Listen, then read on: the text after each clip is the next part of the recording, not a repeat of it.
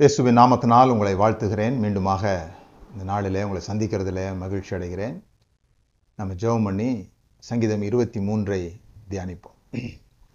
பிதாவே இயேசுவின் நாமத்தினால் இந்த நாளுக்காக உமக்கு நன்றி. எங்களுடைய வாழ்வில் உண்மை ரசிக்க உண்மை ருசிக்க நீ எங்களுக்கு தந்திருக்கிற சந்தர்ப்பங்களுக்காக ஸ்தோத்திரம். இப்படி நாங்கள் கூடி வந்திருக்கும் பொழுது உங்களுடைய வார்த்தைகளை பேசும் பொழுது உம்மை குறித்த மேன்மைகளை உம்மை குறித்த சிறப்புகளை உம்முடைய அன்பை நாங்கள் தியானிக்கும் பொழுதெல்லாம் எங்கள் உள்ளங்கள் விரிவடைகிறது. கத்தரை எங்கள் இருதயத்தில் மேன்மைப்படுத்தி பரிசுத்தப்படுத்தி அவரை நாங்கள் உயர்வாய் பார்க்கும் பொழுது எங்களை சுற்றி இருக்கிற எல்லா பிரச்சனைகளும் எங்களை விட்டு கரைந்து போகிறது இல்லாமற் போகிறது. அதற்காக உமக்கு நன்றி. அப்படிப்பட்ட அனுபவங்கள் நம்முடைய கோலும் தடியும் எங்களை தேற்றுகிற அந்த அனுபவங்கள் இங்கே இருக்கிற ஒவ்வொருவருக்கும் உண்டாகிறதற்காக உமக்கு நன்றி செலுத்துகிறேன். இது இவருடைய வாழ்வில் என்றென்றைக்கும் பின்தொடரும்படியாக அவர்களோடு கூட தங்கி இருக்கும்படியாக செபிக்கிறேன் இயேசுவின் நாமத்தினால் பிதா ஆமாம் தொடர்ந்து பல வாரங்களாக சங்கீதம் இருபத்தி மூன்றை ஒரு மேய்ப்பனுடைய கோணத்திலிருந்து ஒரு ஆடுகளை உண்மையாகவே வளர்த்து அனுபவப்பட்ட ஒரு மேய்ப்பன் அந்த ஆடுகளுக்கு என்னவெல்லாம் செய்வார்கள் என்பதை அறிந்து இதுக்கு ஒரு விளக்கம் கொடுக்குறார். ஒரு ஆடு இந்த மேய்ப்பனை பார்த்து எப்படி வாயை திறந்து பாடினா எப்படிலாம் பாடுமோ அதுபோல் ஒரு பாடல் இது. இது ஒரு போதனையோ அல்லது முன்னேற்ற பயிற்சியோ எல்லாம் கிடையாது. இது வந்து ஒரு அனுபவம். இது ஒரு எக்ஸ்பீரியன்ஸ் ஒரு ஆட்டினுடைய ஒரு மேய்ப்பன் அந்த மேய்ப்பன் தன்னை கடவுள் எப்படி நடத்துகிறார் அப்படின்னு சொல்லி சொன்னால் தான் எப்படி இந்த ஆடுகளுக்கு இதெல்லாம் செய்கிறனோ அது மாதிரி கடவுள் எனக்கு செய்கிறாரு அப்படின்னு சொல்லி சொல்லப்பட்ட ஒரு அருமையான ஒரு சங்கீதம். அதை தான் நம்ம பார்த்து வந்தோம். அதையும் ஒரு வித்தியாசமான கோணத்தில் ஒரு ஆடு ஒரு சீசன்ஸில் எப்படி நடத்தப்படுது? இந்த நான்கு பருவ சூழல்களையும் அந்த ஆடு எப்படி நடத்தப்படுகிறது? முதலாவது அது கீழே இருக்குது. வீட்டுக்கு பின்னாலேயே அந்த மலை ஓரங்களில் அது வளர்க்கப்படுது. அப்போ அதுக்கு புல்லு தர்றாரு அதை படுக்க பண்ணுகிறார் அதற்கு அமர்ந்த தண்ணீர் அண்டையில் நடத்துகிறார். பிறகு அது அப்படியே சீசன் மாறும் பொழுது சூடு உண்டாக போகிற அந்த காலங்களுக்கு முன்பாக அதை அப்படியே மேலே கூட்டு போகிறாங்க மலைகளுக்கு மேலாக கூட்டு போகிறாங்க அப்படி மலைகளுக்கு மேலாக கூட்டு போகும்போது பாதை வந்து சரியில்லை. அது அவருக்கு அது சரியான பாதை. அந்த ஆடுகளுக்கு அதுதான் சரியான பாதைன்னு மேய்ப்பருக்கு தெரியுது. அதுதான் நீதியின் பாதை. அந்த நீதியின் பாதையின் வழியாக போகும் பொழுது அவர் தமது கோலாலும் தமது தடியாலும் அதை பாதுகாக்கிறார் தேற்றுகிறார். அதெல்லாம் நம்ம பார்த்தோம். பிறகு மேலே கொண்டு போயாச்சு. டேபிள் லே டேபிள் லேண்டு பந்தி. பந்தியை ஆயத்தம் பண்ணுகிறீர். நீர் எனக்கு ஒரு பந்தியை ஆயத்தம் பண்ணுகிறீர் அப்படின்னு சொல்லி யாருக்கு முன்னால் ஆயத்தம் பண்ணுறாரானா எதிரிகளுக்கு முன்பாக ஆயத்தம் பண்ணுகிறார். எதிரிகள்லாம் பசியாக இருக்கும்போது சிங்கக்குட்டிகள்லாம் பசியாக இருக்கும்போது இந்த கர்த்தரை மேய்ப்பராக கொண்டவர்களுக்கு ஒரு குறைவும் இல்லை அப்படிங்கிறத அவர் சொல்கிறார் ஆனால் பிரச்சனை இல்லாமல் இல்லை. எதிரிகள் அங்கே இல்லாமலே போயிடல. எதிரிகள் இருக்கிறாங்க. அவர்களுக்கு முன்பாக ஒரு பந்தி ஆயத்தம் பண்ணுகிறார். இப்போ இந்த எதிரிகள்கிட்டருந்து ஆண்டவர் நம்மளை காப்பாற்றுறது பெரிய ரொம்ப பெரிய விஷயம் இல்லை. அது எதிரிகளை நம்ம கண்டுக்க வேண்டிய அவசியம் இல்லை. நம்ம பாட்டுக்கும் ஆண்டவருடைய என்ஜாய்மெண்ட்டில் நம்ம இருக்கலாம். ஆனால் பிரச்சனை எங்கே இருக்குதுன்னா வயலுக்குள்ளேயே பிரச்சனை ஆடுகள்லேயே பிரச்சனை இருக்குது. என்ன பிரச்சனை? இந்த பூச்சி பிரச்சனைங்க. அது தோலில் வருகிற ஸ்கேப் ஆகட்டும் நெற்றியில் வருகிற ஸ்கேப் ஆகட்டும் அல்லது மூக்குக்குள்ளே போய் மண்டைக்குள்ளே போய் பெரும் பிரச்சனையை ஏற்படுத்துகிற இந்த பூச்சிகளுடைய தொல்லையாக இருக்கட்டும் அல்லது ஒருத்தருக்கு ஒன்று நான் தான் பெரிய ஆள்னு நிரூபிப்பதற்காக மற்றவர்களை தான் பக்கம் ஈர்ப்பதற்காக போடுகிற சண்டைகளாக இருக்கட்டும் இதெல்லாம் மேய்ப்பன் சமாளிக்க வேண்டியிருக்குது. அதுக்கு தான் மேய்ப்பன் என்ன பண்ணியிருக்கிறாரு? எண்ணெயை ஊற்றி விட்டுருக்கிறாரு. இல்லையா? ஆ? மேய்ப்பன் ஆடுகளோடு கூட எப்பொழுதும் இருக்கக்கூடிய நிலை இருக்காது. அப்போ என்ன பண்ணுறாரு இந்த எண்ணெயை ஊற்றி விட்டால் நைட்டில் இது ஒன்றோட ஒன்று மோதிக்கிட்டால் கூட அதில் பெரிய பாதிப்பு ஏற்படாது அப்படின்னு சொல்கிறார் இயேசு சொன்னார் நான் போய் உங்களுக்கு பசு தேவையான அனுப்புவேன். ஆ? அவர் எப்பொழுதும் உங்களோட கூட தங்கியிருப்பார். சத்தியாவியாகி அவர் எப்பொழுதும் உங்களோட தங்கியிருப்பார். அவர் உங்களை தேற்றுவார். அவர் உங்களை நடத்துவார். அவர் உங்களுக்கு போதிப்பார். சகல சத்தியத்துக்குள்ள உங்களை நடத்துவார். அதெல்லாம் சொல்கிறாரு அதுதான் அந்த ஆயில் அந்த ஆயில் நம்ம மேலே எப்பொழுதும் இருக்கணும். இந்த ஆயிலில் நிரம்பி இருக்கணும். சில சமயங்களில் நம்முடைய சிந்தனைகளில் பெரும் பிரச்சனை. அதனால தான் பவுல் எழுதும்போது சொல்கிறாரு உண்மை உள்ளவைகளோ ஒழுக்கமுள்ளவைகளோ ந- நற்கீர்த்தி உள்ளவைகளோ கற்புள்ளவைகளவைகளோ புண்ணியம் எதுவோ புகழ் எதுவோ அவைகளே சிந்தித்து கொண்டிருங்கள். இப்போ இதுக்கு மாறாக நாம் சிந்திக்கும் போது இது இல்லாமல் நம்ம சிந்திக்கும் போது பிரச்சனை நமக்கு மாத்திரம் இல்லை இந்த சிந்தனை நம்மளை மாத்திரம் பிரச்சனை இல்லை. அந்த சிந்தனை வார்த்தைகளாக மாறுகிறது. அப்படி வார்த்தைகளாக மாறி ஒரு ஆடு இன்னொரு ஆடு நெத்தியோட உரசுறது போல ரொம்ப செல்லமாக சண்டை போடுற டைம் இல்லை. ரொம்ப செல்லமாக இது உரசும் போது என்ன ஆகுது? இப்படி நம்ம கூடி பேசும்போது இந்த நெகட்டிவ் மைண்ட் செட்டுக்கு வந்தவங்க உண்மை இல்லாதது கற்பு இல்லாதது புண்ணியம் இல்லாதது புகழ் இல்லாதது சரியில்லாதது நற்கீர்த்தி ஏற்படுத்தாததெல்லாம் எண்ணுகிறவர்கள் அதை வார்த்தைகளாக மாற்றி மற்றவர்களோடு பேசும்பொழுது அது சீக்கிரமாக பரவி ஒரு பெரிய மந்தையே அழிஞ்சு போகிறது போல பெரிய கூட்டமே அழிஞ்சு போயிடும். ஒரு ஒரு ஒரு ஆளுனுடைய நோய் ஒரு ஆள் மண்டைக்குள்ளே இருக்கிற அந்த நெகட்டிவ் தாட் அதனால தான் உங்கள் மனம் புதிதாகிறதுனாலே நீங்கள் மறுரூபமாகுங்கள். நீங்கள் மாறிக்கிட்டே இருக்கணும். மனம் புதிதாகிட்டே இருக்கணும். தேவனுடைய வார்த்தைகளினால நீங்கள் வந்து தொடர்ந்து உங்களை ரெஃப்ரெஷ் பண்ணிக்கிட்டே இருக்கணும் அப்படின்லாம் வேதாகமம் தொடர்ந்து சொல்லுகிறத நாம் பார்க்குறோம். இந்த பூச்சி தொல்லைங்க உள்ளுக்குள்ளே இருக்கிற கவலை உள்ளுக்குள்ளே போய் அந்த சிந்தனை போய் உட்காந்து கவலை துன்பம் அவங்க இப்படி சொல்லிட்டாங்க இவங்க இப்படி சொல்லிட்டாங்க ஆ, இது இப்படி ஆகிப்போச்சு என் கண்ட்ரோலில் எதுவுமே இருக்க மாட்டேங்குது எனக்கு எதுவும் நல்லது நடக்க மாட்டேங்குதுலாம் போய் மண்டைக்குள்ளே உட்காந்து எனக்கு மட்டும் ஏன் தான் இப்படிலாம் இருக்குதோன்னு மண்டையை பிச்சுக்கிறதுலாம் இருக்கு இல்லையா? இதெல்லாம் சரி பண்ணக்கூடிய ஒரு இடம் எதுனா இந்த அனாயிண்டிங் ஆஃப் த ஆயில் அபிஷேகத்தை ஊற்றும் பொழுது. அதனால தான் அந்நிய பாஷைகளை பேசும்பொழுது சொல்லியிருக்குது இளைத்தவனை இளைப்பார பண்ணத்தக்க இளைப்பாறுதல் இதுவே. அப்படின்னு அதை பற்றி சொல்லி அப்படி சொன்னாலும் அவர்கள் கேட்க மாட்டோம் என்கிறார்கள் அப்படிங்க அப்போ நமக்கு எல்லா ஆற்றலும் எல்லா டூல்ஸும் கூட ஆண்டவர் என்ன பண்ணியிருக்கிறார் கொடுத்துருக்கிறார். நாம தான் அதை எடுத்து சரியாக உபயோகப்படுத்துறது இல்லை. அதையும் ஒரு உபதேசமாக மாற்றி எங்களுக்கு உண்டு உங்களுக்கு இல்லை இதை பெற்றாதான் பரலோகமா பெறலனா பரலோகம் இல்லையான்றதுக்கு கொண்டு போயிட்டுமே தவிர இதனுடைய பிரயோஜனம் என்ன? இது அவசியத்தினுடைய மேன்மை என்ன? இதெல்லாம் நம்ம பேசலை. இதை பெற்றுக்கொண்டா பரலோகத்துக்கு போக முடியும். அதுதான் சொல்கிறாங்க ஆவியிலும் ஜலத்தினாலும் பிறவாவிட்டால் தேவனுடைய ராஜ்யத்தை காண மாட்டான் அப்படிங்கிற வசனத்தை ஞானஸ்நானத்திலையும் பரிசுத்த அந்நிய பாஷையும் நீ பேசலைன்னா பரலோகத்துக்கு போக மாட்டேன்னு ஆக்கி விட்டாங்க. அந்த வசனம் அதை சொல்லவே இல்லை. இல்லைங்களா? சரி அதை பற்றி நம்ம பிறகு பார்ப்போம். அதை பற்றி அதை பற்றி சொல்லலைன்னு சொல்லியிருக்கிறேன் அவ்வளோதான் என்ன சொல்லியிருக்குதுன்னு சொல்லலை. அப்போது இந்த ஆடு இப்போ மேலே போய் நல்லா இருக்குது. இருக்கும்போது அதுக்கு ஒரு விஷயம் சொல்லுது அது. அது பாடல்களை பாடுது. என்ன சொல்லுது? என் பாத்திரம் நிரம்பி வழிகிறது அப்படியே நின்று நினச்சி பார்க்குறேன் நான். பாருங்க நீங்கள் தான் அப்படி பண்ணிக்க முடியும். உட்காந்து அப்படியே கன்னத்துக்குள்ளே கையை கொடுத்து உங்கள் வாழ்வில் நடந்த எல்லா சங்கடங்களையும் நீங்கள் நினச்சி பார்க்கலாம். இல்லையா? அப்படியே ஒரு சங்கடமே இல்லாத வாழ்க்கைன்னு ஒன்று இல்லவே இல்லையே. அப்படியே யோசித்து உங்கள் சிறு வயதுலேருந்து நீங்கள் நினச்சதெல்லாம் நடக்கலை அப்புறம் சிறு வயதில் நல்ல பள்ளிக்கூடத்தில் படிக்க முடியல அப்புறம் அப்பா அம்மா வந்து உங்களுக்கு நல்லா நடத்தலை உங்களை வந்து ச நீங்கள் கேட்டதை வாங்கி கொடுக்கல நீங்கள் சொன்ன ஸ்கூலில் சேர்க்கலை பிறகு நீங்கள் விரும்பினவரை திருமணம் பண்ண முடியல அப்பா அம்மா வேற ஒருத்தரை கல்யாணம் பண்ணி வச்சுட்டாங்க அல்லது விரும்பினவரை கல்யாணம் பண்ணீங்க அது சரியில்லாமல் போச்சு அப்புறம் பிள்ளைங்க பிறந்தாங்க ரொம்ப சந்தோஷப்பட்டீங்க அல்லது சில பேருக்கு பிள்ளைங்க இல்லை அப்புறம் அந்த பிள்ளைங்க வந்து ரொம்ப மோசமாக போயிடுச்சு. அது நண்பர்களோட சேர்ந்து சுற்றுது இதெல்லாம் பார்த்து எதுவுமே உங்களுக்கு சரியில்லைங்க. இப்படி ஒரு இதை நீங்கள் நினைக்க முடியுமானா அதெல்லாம் நீங்கள் ரொம்ப அழகாக செய்கிறீங்க ரொம்ப சிறப்பாக செஞ்சிட்ருக்கிறீங்க. அப்போ செய்யும்போது என்னென்னா பாத்திரம் நிரம்பி வழியாது. பாத்திரத்தில் ஓட்டை போட்டு ஒழுகும். அது கசப்பும் அதுவும் இதுமாக மாறி இல்லையா? அப்படிதான் சொல்லியிருக்குது இல்லையா? இப்படி சண்டைக்காரங்களோட இருக்கிறதோட வீட்டு மூலையில் இருக்கலாம்லாம் சொல்லியிருப்பாருங்க அதெல்லாம் நீங்கள் கற்பனை பண்ணி பாருங்களேன். இப்படியே ஒரு நச்சு நச்சு நச்சு நச்சுன்னு திருப்தியே இல்லாமல் இரு. அப்படியே பேசிகிட்டே ஒரு இருக்கிற ஒரு ஆளாக இருந்தாங்கன்னா நீங்கள் அவங்களோட இருப்பீங்களா? ஒரு ஆள் உங்ககிட்ட எப்போ பார்த்தாலும் கம்ப்ளைண்ட் பண்ணினே இருக்கிறாங்க. குறையே பேசிகிட்டு இருக்காங்க. அந்த ஆளோட எவ்வளோ நேரம் நீங்கள் பேசிகிட்டு இருப்பீங்க? பேச மாட்டீங்க. அப்போ நீங்கள் உங்களோட கூடவே கம்ப்ளைண்ட் பண்ணிகிட்டே இருக்கிறீங்களே. அப்போ உங்களோட கூட நீங்கள் எவ்வளோ நேரம் இருக்க முடியும்? அந்த ஆளாவது கொஞ்ச நேரம் கழித்து போயிடுவார். ஒரு மணி நேரம் ரெண்டு மணி நேரம் ஒரு மாதம் ரெண்டு மாதம் கழிச்சு போயிடுவார். ஆனால் நீங்கள் உங்களை அப்படியே கம்ப்ளைண்ட் பேசிக்கிட்டே இருக்கிறீங்க. நீங்கள் எங்கே போனாலும் இதை தூக்கிட்டு தான் போகிறீங்க எங்கே போனாலும் இந்த உடம்ப தூக்கிக்கிட்டு தான் போகிறீங்க அப்போ முதல்ல விடுதலை ஆக வேண்டியது உங்ககிட்ட தான் நீங்கள் விடுதலை ஆக வேண்டியிருக்கு. இன்னொன்று செய்யலாம். அப்படியே நினச்சி பார்க்கலாம்.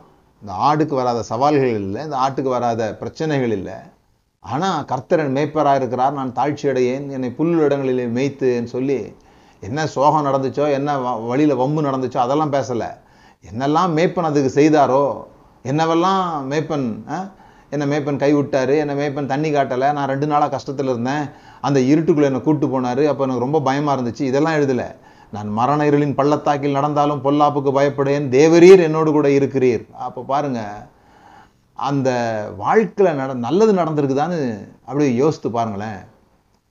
யாரோ ஒருத்தர் உங்களை பறக்கிறதுக்கு காரணமாக இருந்தாங்க. ஒரு தாய் தகப்பன் இல்லையா? நம்ம வந்துட்டோம். வெளியே வரும்போதே ஒரு நர்ஸு நம்மளை காப்பாற்றினாங்க போட்டாங்க ஒரு அடி. இல்லைன்னா அழுதுருக்க கூட மாட்டோம். அப்படியே அழாமல் பிறந்த குழந்தைய கூட அழ வச்ச அந்த டாக்டரு சுற்றி நர்ஸு ஆஸ்பத்திரி இவ்வளோ உதவி பாருங்க. நிறைய குழந்தைங்க இந்த ஆஸ்பத்திரி இல்லாமல் செத்து போயிருக்குது. நமக்கு இந்த ஆஸ்பத்திரிலாம் கிடைக்க முடியாத ஒரு வாய்ப்பு இருந்திருக்குது. அந்த ஆஸ்பத்திரியிலேருந்து அழகாக வெளியே வந்தோம். சும்மா நல்லா கை காலெலாம் இறுக்கமாக கட்டி பொம்மை மாதிரி கொடுத்தாங்க. வெளியே வந்தோம். வந்தால் நல்லா பால் கொடுத்தாங்க. அப்புறமா கொஞ்சம் வளர வளர சோறுலாம் கொடுத்தாங்க. தூக்கி போட்டுடல. தூக்கியே போட்டிருந்தா கூட உங்களை யாரோ ஒருத்தர் எடுத்து ஏதோ ஒன்று கொடுத்ததுனால தான் இந்த அளவுக்கு உட்காந்து இதை கேட்டுக்கிட்டு இருக்கிறீங்க. இந்த அளவுக்கு உட்காந்து நான் பேசிக்கிட்டு இருக்கிறேன். இல்லையா? அன்பு காட்டுறதுக்கு ஆள் இருந்துச்சு. கண்டிக்கிறதுக்கு ஆள் இருந்துச்சு. வளர்த்தாங்க. எங்கேயோ ஒரு ஸ்கூலில் சேர்த்தாங்க. சுத்தமாக விடலை. என்னென்னமோ அவங்களால முடிஞ்சது. சில பேருக்கு சிறப்பான பெற்றோர்களாக இருந்திருப்பாங்க சில பேருக்கு சரியில்லாமல் இருந்திருப்பாங்க சில பேருக்கு கொஞ்சம் பரவாயில்லாமல் இருந்திருப்பாங்க. இப்போ நீங்கள் வாழ்க்கையில் நினச்சதெல்லாம் நடந்தது. ஸ்கூலுக்கு போனீங்க ஃப்ரெண்ட்ஸ் கிடைச்சாங்க. இப்போல்லாம் நமக்கு ஆண்டவருக்கு ஸ்தோத்திரம் மொபைல் கிடச்சிருச்சு கம்ப்யூட்டர் கிடச்சிருச்சு. எவ்வளோ சந்தோஷம் பாருங்கள் எல்லாம் கிடச்சிருச்சு. இதெல்லாம் கிடச்சி எத்தனையோ பேர் கிடைக்காததெல்லாம் கிடச்சி எவ்வளோ நல்ல நல்ல சம்பவங்கள் வாழ்க்கையில் நடந்திருக்குது விருப்பமானது கிடச்சிருக்குது. இதெல்லாம் யோசித்து பார்த்தீங்கன்னா அப்போ சொல்லுவீங்க என் பாத்திரம் நிரம்பி வழிகிறது. இதை விட வேற என்ன நான் கேட்டுற முடியும்? இதை விட வேற என்ன எனக்கு வேணும்? நீங்கள் பில்கேட்ஸை பார்த்துக்கிட்டு இருந்தீங்கன்னு சொல்லி சொன்னால் பாவம் உங்களுக்கு வருத்தமாக தான் இருக்கும். ஐயோ அவருக்கு கிடைச்சது எனக்கு கிடைக்கலையேன்னு சொல்லிட்டு.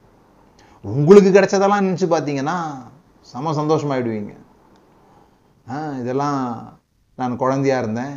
அந்த குழந்தையா இருக்கும்போது எனக்கு என்னால் ரொம்ப பிரயோஜனம் ஏற்படும். நான் இப்படி சிறப்பாக பேசிடுவேன் நம்பிலாம் யாரும் என்னை வளர்க்கலை. எந்த எதிர்பார்ப்பும் இல்லாமல் நான் அதுக்கு தகுதியானவனா தகுதி இல்லாதவனான்னு பார்த்து என்னை வளர்க்கலை. இல்லையா? வளர்த்தாங்க சந்தோஷப்பட்டாங்க. என் நிமித்தமாக சந்தோஷப்பட்டாங்க. அவ்வளோதான் இதெல்லாம் நான் நினச்சி பார்க்கும்போது எனக்கு கம்ப்ளைண்ட் பண்ணுறதுக்கு ஒன்றும் இல்லை இந்த உலகத்தில். என்ன என்ன எதில் எதை குறை சொல்கிறது நான்? எதை எதை நான் எனக்கு கிடைக்கலன்னு சொல்கிறது என் பாத்திரம் நிரம்பி வழிகிறது. மகிழ்ச்சியினுடைய எல்லைக்கு போக முடியுங்க. வேறு எதுவும் உங்களுக்கு நடக்க வேண்டியதில்லை. உங்களுக்கு ஏதோ நடந்து நீங்கள் மகிழ்ச்சியின் எல்லைக்கு போக வேண்டியதில்லை. உங்கள் நினைவுகளாலே நீங்கள் மகிழ்ச்சியின் எல்லைக்கு போக முடியும். அப்படி போக முடியாத போது தான் போதைகளெல்லாம் தேடுறாங்க. யாராவது ரெண்டு பேர் உட்காந்து பேசிக்கிட்டு இருக்க வேண்டியிருக்கு. ஏதாவது குடிக்க வேண்டியது இருக்குது அல்லது யாருக்காவது சாப்பிட வேண்டியிருக்கு அல்லது ஷாப்பிங் போக வேண்டியது இருக்குது ஏதாவது செஞ்சால் எனக்கு சந்தோஷம் வருமான்னு நினச்சிக்கிறோம். எதுவுமே செய்ய வேண்டியதில்லை. வீட்டில் உட்காந்து நடந்த நன்மைகள் எல்லாம் நினச்சி பார்த்தீங்க ஒன்று ஒன்றா எக்ஸ்பேண்ட் பண்ணி அந்த படத்தை பெருசாக்கி பெருசாக்கி பார்த்தீங்கன்னா ஒரு வார்த்தையில் பார்க்காதீங்க அப்படியே அதை எக்ஸ்பேண்ட் பண்ணுங்கள் ஒரு முறை நாங்கள் ஒரு ஒரு பயிற்சி ஒன்று கொடுத்தோம்.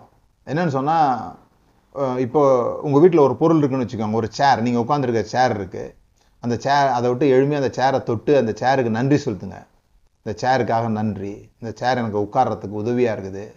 இந்த சேர் இல்லைன்னா நான் ரொம்ப நேரம் கீழே உட்காந்துருந்துருக்கணும் இந்த சேருக்காக நன்றி அப்படின்னு சொல்லுங்கள் சொல்லிவிட்டு இந்த சேரை உங்களுக்கு டெலிவரி பண்ணால் பார்த்தீங்களா ஒரு பையன் அவனுக்கு நன்றி சொல்லுங்கள் அப்புறம் அந்த டெலிவரி பண்ணுறதுக்கு ஒரு ஏஜென்ட் இருந்தாங்கல்ல அவங்களுக்கு நன்றி சொல்லுங்கள் அப்புறம் அமேசான் இருந்ததுல அதை பார்சல் பண்ணி அனுப்புனதில் அதுக்கு நன்றி சொல்லுங்கள் அது ஒரு கம்பெனி வித்துதுல இல்லைன்னா வந்திருக்காதுல்ல உங்களுக்கு? அதுக்கு நன்றி சொல்லுங்கள் இப்போ இந்த சேரை செஞ்சார்ல இந்த இந்த மரத்தை இழைச்சி அல்லது இந்த இதை ஏதோ ஒன்று செஞ்சார்ல ஒரு கார்பெண்டர் செஞ்சார்ல அவருக்கு நன்றி செலுத்துங்க. அந்த கார்பெண்டரை அந்த கார்பெண்டருக்கு இந்த மரத்தை கொடுத்தார் இல்லையா? யார்? இந்த மரத்தை விளைய பண்ணார் இல்லையா? ஒரு தோட்டக்காரர் யாரோ ஒருத்தர் அவருக்கு நன்றி செலுத்துங்க. அந்த மரம் வருவதற்கு காரணமாக ஒரு மரம் இருந்தது பாருங்கள் அந்த மரத்துக்கு ஒரு விதை இருந்தது பாருங்கள் அதை யார் கொடுத்தா? தேவன் கொடுத்தார். இப்படி நீங்கள் எதை எடுத்துட்டு போனாலும் கடைசியில் எங்கே கொண்டு போய் கனெக்ட் பண்ணலான்னா தேவன்கிட்ட கொண்டு போய் கனெக்ட் பண்ணலாம். என்ன பொருளை நீங்கள் எடுத்தாலும் சரி எடுத்துட்டு போய் அங்கே கனெக்ட் பண்ண முடியும். ஸோ நீங்கள் ஆண்டவரே இந்த சேருக்காக நன்றி அப்படின்னு சொல்லலாம். அல்லது ஒன்று ஒன்றா நன்றி சொல்லி நன்றி சொல்லி நன்றி சொல்லி நன்றி சொல்கிறதுக்கு நிறைய காரணங்களை உண்டாக்கியும் நீங்கள் நன்றி சொல்ல முடியும். அப்படி சொல்லும்போது பாத்திரம் நிரம்பி வழியும். அது சாதாரணமானதாக இருக்காது. அப்படி ஒவ்வொன்றையும் யோசித்து பாருங்களேன். ஒவ்வொன்றையும் சின்னதுலேருந்து ஆரம்பித்து அப்படியே கொண்டு போய் தேவனோட கனெக்ட் பண்ணி பாருங்கள் அதை அனுபவிங்க. அந்த சேர் அப்படியே தடவி அதனுடைய வளைவு அது அது எவ்வளோ சாஃப்டாக இருக்குது அது எவ்வளோ ஹார்டாக இருக்குது அப்படின்றத நீங்கள் பார்த்தீங்கன்னு சொல்லி சொன்னால் அப்படியே நன்றியில் நிரம்பிடுவீங்க. உங்களுக்கு ஏற்ற மாதிரி அது செஞ்சுருக்க மாதிரி இருக்குது. இல்லைன்னா போட்டு அதை எட்டி வச்சுட்டு உட்காந்துருக்கலாம் இதெல்லாம் ஒரு சேரு இதை இது போய் இதை ஒன்று ஒன்று ஒழுங்காகவே இல்லைன்னு எட்டி வச்சுட்டு இருக்கலாம் பாத்திரம் நிரம்பி வழியணும்னா இப்படி செய்யணும். என் பாத்திரம் நிரம்பி வழிகிறது. அதனால தான் கர்த்தருக்கு புதுப்பாட்டை பாடுங்க அப்படின்னு சொல்லுது. யாரோ எழுதி வச்ச பாடல்களை நீங்கள் பாடுறது ஒரு பெரிய மேட்டர் இல்லை. செய்யுங்க. ஆனால் உங்களுக்கு நடந்த சம்பவங்களை பாடல்களாக நீங்கள் பாடுறது மாதிரி ஒரு பெரிய இன்பம் வேறு என்ன இருக்குது? பாட முடியலன்னா வார்த்தைகள் உங்களுடையதாக இருக்கட்டும். ராகம் யாருடையதாவது எடுத்துங்க. ஏதாவது நல்ல ஒரு பிரபலியமான பாடல்களுடைய ராகத்தை எடுத்து நீங்கள் உங்களுடைய வார்த்தைகளை போட்டு கர்த்தர் உங்களுக்கு என்னெல்லாம் செஞ்சாருன்னு டெய்லி புது புது ராகமாக புது புது பாடலாக பாடினீங்கன்னா உங்கள் பாத்திரம் அப்படியே நிரம்பி வழிஞ்சுக்கிட்டே இருக்கும். இந்த நிரம்பி வழிகிற ஸ்டேஜில் நீங்கள் உங்களை வச்சுக்கிட்டீங்கன்னா நீங்கள் செய்கிற எல்லாம் நிரம்பி வழிய ஆரம்பிச்சிடும். நீங்கள் உங்ககிட்ட இல்லாததை மற்றவரோட பகிர்ந்து கொள்ளவே முடியாது. நீங்கள் நிரம்பி வழியிலைன்னா யாருக்கும் கொடுக்க முடியாது. அப்படி கொடுத்தாலும் அது சுய உள்ளதாக இருக்காது. நீங்கள் சந்தோஷமாக இல்லாமல் யாரை சந்தோஷப்படுத்த முடியும்? நீங்கள் சந்தோஷமாக இல்லாமல் வேற அதனால தான் பாருங்கள் வீட்டில் மற்றவங்களுக்கு சமைச்சு கொடுக்குறோம். அம்மா வந்து பிள்ளைகளுக்கு சமைச்சு கொடுக்குறாங்க. அந்த சமைச்சு கொடுக்குறத பயங்கர சந்தோஷமாக செஞ்சாங்கன்னா நல்லாயிருக்கும் அதுவே ஒரு பெரிய பாரமாக இதுங்க பாரு கண்ட நேரத்தில் இவன் சாப்பிடுது. க- இது இவனுக்கு ஒன்று செய்ய வேண்டியிருக்கு அவனுக்கு ஒன்று செய்ய வேண்டியிருக்கு அதை செய்ய வேண்டியிருக்கு இதை செய்ய வேண்டியிருக்குன்னு புலம்பிக்கிட்டே நீங்கள் அதை செஞ்சீங்கன்னா அது அன்புனால உண்டாகிறது இல்லை அது நிறைஞ்சு வழியிறதுனால உண்டாகிறது இல்லை சாரி அன்பு இருக்குது. அன்பு இருக்குது. அன்பு இல்லாமல் நீங்கள் எதையும் செய்யலை. ஆனால் சந்தோஷம் இல்லாமல் செய்யும்போது அது ஒரு பாரமாக கஷ்டமாக செய்யும்போது அப்படி செய்யாதீங்கன்னு சொல்கிறேன் நிறுத்திட்டு இன்றைக்கி எனக்கு உடம்பு முடியல ஏதாவது ஹோட்டலில் வாங்கி சாப்பிடுங்க. அப்படி சொல்லிவிடுங்க அந்த ஓப்பனாக இருக்க முடியாமல் பாவம் நீங்களும் கஷ்டப்பட்டு அது மற்றவர்களுக்கும் நல்லா இல்லாமல் போகுது. சரி எதை செய்தாலும் நான் இப்போ இங்கே பிரசங்கம் பண்ண போகிறேன்னா நான் இன்னைக்கு துக்கமாக இருக்கிறேன். நான் இன்னைக்கு ரொம்ப கவலையோடு கூட வந்து இங்கே உட்காந்து பிரசங்கம் பண்ணேன்னா அது உங்களுக்கு ஆசீர்வாதமாக இருக்காது. நான் அப்படியே உள்ளத்தில் நிறைஞ்சு வழிஞ்சுக்கிட்டு இருக்கும்போது உங்களுக்கு வந்து ரெண்டு வார்த்தை சொன்னாலே உங்கள் உள்ள நிறைஞ்சு வழிய ஆரம்பிச்சிடும். உங்ககிட்ட இல்லாததை எப்படி மற்றவங்களுக்கு கொடுக்க முடியும்? அப்போது நீங்கள் மற்றவர்களுக்கு சந்தோஷத்தை கொடுக்கணும்னா முதல்ல நீங்கள் சந்தோஷமாக இருக்கணும் நீங்கள் நிரம்பி வழியணும். அதுதான் என் பாத்திரம் நிரம்பி வழிகிறது அப்படின்னு தாவிது சொல்கிறார் இப்போ அடுத்த வசனம். இதுதான் கடைசி வசனம். இந்த வாரம் தொட இந்த தொடரை நம்ம முடிக்கிறோம் என் ஜீவனுள்ள நாளெல்லாம் நன்மையும் கிருபையும் என்னை தொடரும். நான் கர்த்தருடைய வீட்டிலே நீடித்த நாட்களாய் நிலைத்திருப்பேன். இப்போ இந்த வேலை முடிஞ்சிருச்சு சம்மர் முடிஞ்சிருச்சு. இப்போ மறுபடியும் கீழே இறங்கணும். கீழே இறங்கி அந்த மேய்ப்பனுடைய வீட்டுக்கு போகணும். மேய்ப்பனுடைய வீட்டை சென்று அடைகிற அந்த நிலை. இப்போ இந்த ஆடு என்ன சொல்லிட்டு வருது? அப்படிங்கிறது தான் முக்கியம். ஸோ இந்த வசனம் இந்த நன்மையும் கிருபையும் என்னை தொடரும்ன்றத ரெண்டு விதத்தில் பார்க்கலாம். முதல்ல என்னன்னு சொல்லி சொன்னால் என்னை நன்மைகள் மட்டுமே தொடரும். நன்மை தான் எனக்கு வரும். நிறைய பேர் கடவுள் அப்படி நினைக்கல. நன்மையும் செய்வார் தீமையும் செய்வாருன்னு சொல்கிறாங்க அவர் திடீர் திடீர்னு அவர் எப்போ என்ன செய்வாருன்னு யாருக்குமே தெரியாதுன்ற மாதிரி பேசுகிறாங்க முதல்ல அந்த எண்ணத்துலேருந்து நீங்கள் விடுதலை ஆகணும். கடவுள் இப்போ ஒரு பைத்தியக்காரன் ரோட்டில் கல்லை வச்சுக்கிட்டு இப்படி கல்லை பிடிச்சி இப்படி சுற்றிக்கிட்டு இருக்கிறான். நீங்கள் அந்த பக்கம் போவீங்களான்னா போக மாட்டீங்க. ஏன் போக மாட்டீங்க? அவன் எப்போ என்ன செய்வான்னு தெரியாதுங்க. இல்லையா? எப்போ என்ன செய்வான்னு தெரியலன்னா அவன் பைத்தியக்காரன் தானே. கல்லை அடிப்பானா இல்லை இன்னும் சுற்றிக்கிட்டு இருப்பானா? போகும்போது அடிச்சு போட்டானா என்ன பண்ணுறதுன்னு ஒரு பயம் வரும் இல்லையா? அப்போது கடவுளை கூட அவர் எப்போ என்ன செய்வார் நமக்கு தெரியாது. அப்படின்னா அவர் பைத்தியக்காரர் மாதிரி பேசக்கூடாது. அவர் சொல்கிறாரு நான் செய்ய போகிறத என் தீர்க்கதரிசிகளுக்கு சொல்லாமல் இருப்பேனோ? ஆ? நீங்கள் ஊழியக்காரன்னு சொல்லி சொன்னால் எஜமான் எல்லாத்தையும் சொல்ல மாட்டார். ஆனால் நான் உங்களை சிநேகிதன்னு சொல்கிறேன் ஏன்னா நான் எல்லாத்தையும் உங்களுக்கு சொல்கிறேன் அப்படிங்கிறாரு. அப்புறமா அவர் எப்போ என்ன செய்வாரோ தெரில அப்படின்னா என்ன அர்த்தம்? திடீர்னு நன்மை செய்வார். திடீர்னு அவர் கோபம் ஆயிட்டாருன்னா அவர் அவர் தான் அவர் மூடு மூடுக்கு தகுந்த மாதிரி தான் வேலை செய்வார். நல்ல மூடில் இருந்தாருன்னா நல்லது செய்வார். கெட்ட மூடில் இருந்ததுன்னா கெட்டது செய்வார். அப்படின்னு பேசக்கூடாது. ஏதாவது நகைச்சுவாக பேசிக்கிறீங்கன்னு நல்லது. அதை உபதேசமாலாம் ஆக்கிடாதீங்க. தேவன் அப்படியும் செய்வார் இப்படியும் செய்வார். வெறும் நல்ல தேவனை காட்டுகிறாயோ? அவர் அக்னி மயமானவர் தெரியுமா? அப்படிலாம் ஸ்டேஜ்லேருந்து கத்துறதுனால உண்மையாயிடாது. நிறைய நேரம் கத்தி பேச உண்மையை சொல்லும்போது கத்தி பேச வேண்டிய அவசியமே இல்லை. இதை புரிஞ்சுக்கிட்டாலே நிறையா நம்ம விளங்கிடும் அலறி கத்தி பேசினா தான் உண்மை கிடையாது. உண்மையை சொல்கிறவங்க எப்பவுமே அமைதியாக சொல்லுவாங்க. பொய் சொல்கிறதுக்கு தான் பொய் சொல்லும்போதே சத்தம் வந்துடும் உயர்ந்துடும் ஏன்னா அந்த ஒரு ஆட்டோமேட்டிக்காக ஒரு சைக்காலஜிக்கல் ரியாக்ஷன் அது. அப்போ கடவுளை கோபக்காரராக காமிக்கிறது போல கடவுளை கோபப்படுத்துகிற செயல் வேறு எதுவும் இல்லை. சரி. நீங்கள் புரிந்து கொள்ள வேண்டியது நன்மை மாத்திரம்தான் நம்மளை தொடரும். நன்மையும் கிருபையும் தொடரும். ஒரு சில இடங்கள்ல இந்த இன்சூரன்ஸ் இதுலலாம் நீங்கள் பார்த்துருக்கலாம். அல்லது சில இடங்கள்ல இப்படி கூட போட்டிருப்பாங்க. இந்த புயல் மழை சுனாமி எர்த்துக்குவேக்கு இதெல்லாம் என்ன பேர் கொடுக்குறாங்கன்னா ஆக்ட்ஸ் ஆஃப் காட் அப்படின்னு கொடுக்குறாங்க. திடீர்னு சுனாமி வந்து ரெண்டு லட்சம் பேரை கொண்டுருச்சு எர்த்துக்குவேக்கில் முப்பதாயிரம் பேர் செத்து போயிட்டாங்கன்னா ஆக்ட்ஸ் ஆஃப் காட் இதுக்கு நாங்கள் பொறுப்பு இல்லை. இது கடவுளுடைய செயல் அப்படின்னு சொல்கிறாங்க நம்ம சில தலைவர்கள் கூட அந்த மாதிரி பேசிட்டாங்க. இதெல்லாம் ஆக்ட்ஸ் ஆஃப் காட் அப்படின்னு சொல்லிட்டு. இப்போ ஒரு வீட்டில் கண்ணாடி கண்ணாடியில் களை தூக்கி எறிகிறோம் அல்லது ஒருத்தனை கொலை பண்ணுறோம் அப்படின்னு சொல்லி சொன்னால் அவரை தூக்கி ஜெயிலில் தானே போடணும்? அப்போ கடவுள் இதெல்லாம் செய்கிறாருன்னா அவரை ஜெயிலில் தான் போடணும். வேறு என்ன பண்ணுறது அவர் இவ்வளோ குறும்புகளை பண்ணுறது வந்து சரியா? நமக்கு அப்படி ஒரு எண்ணம். அப்படி சொல்லி ஜனங்களை பயம்புறுத்தி என்னமோ அவங்கள நல்ல பிஹேவியர் கொண்டு வந்துட முடியும் அப்படின்னு நம்புறதுனால இதெல்லாம் சொல்கிறோம் விஷயம் புரிஞ்சுக்கோங்க. தாவிது சொல்லுகிறார் நன்மையும் கிருபையும் என்னை தொடரும். நன்மையும் தீமையும் என்னை தொடரும் இல்லை நன்மையும் கிருபையும் என்னை தொடரும். அது அந்த தொடரும் அப்படின்ற வார்த்தை எபிரேய வார்த்தை எப்படி இருக்குதுன்னா விரட்டிக்கிட்டு வருமா பின்னால். நன்மை அப்படிங்கிறது நன்மைன்ற ஹீப்ரூ வேர்டுக்கு ப்ராஸ்பரிட்டி ப்ளஷர் அட் ஈஸ் அப்படிலாம் அர்த்தம் வருது. இதெல்லாம் தான் நம்மளை தொடரும். செழிப்பு செழிப்பு அப்படின்றது வந்து வெறும் பணம் காசு கிடையாது. நிறைய பணம் காசு இருக்குது. உங்களுக்கு ஆரோக்கியமே இல்லைன்னா எப்படி இருக்கும்? ஆரோக்கியமும் இருக்குது. நிறைய பணம் காசு இருக்குது. கூட பேசுகிறதுக்கு ஒரு ஆள் கூட இல்லை. அப்படின்னா எப்படி இருக்கும்? இப்போ இதெல்லாமே இந்த செல்வத்தினுடைய ஒரு அடையாளங்கள் பாருங்கள் இதெல்லாம் இருக்குமா? ஷலோம். எல்லாத்துலேயும் இன்பம் எல்லாத்துலேயும் திருப்தி எல்லாத்துலேயும் சந்தோஷம். அப்படி இருக்குமா? அதெல்லாம் பின்னால் விரட்டிக்கிட்டு வருமா? பைபாஸ் பண்ணி ஓவர்டேக் பண்ணி உங்களை வந்து பிடிச்சிக்குமா? அதுதான் பின்தொடர்றது. பின்தொடர்றதுனா நீங்கள் அதுக்கு பின்னால் போகிறதில்ல அது உங்களை விடாதான். இந்த நன்மை அப்படிங்கிறது.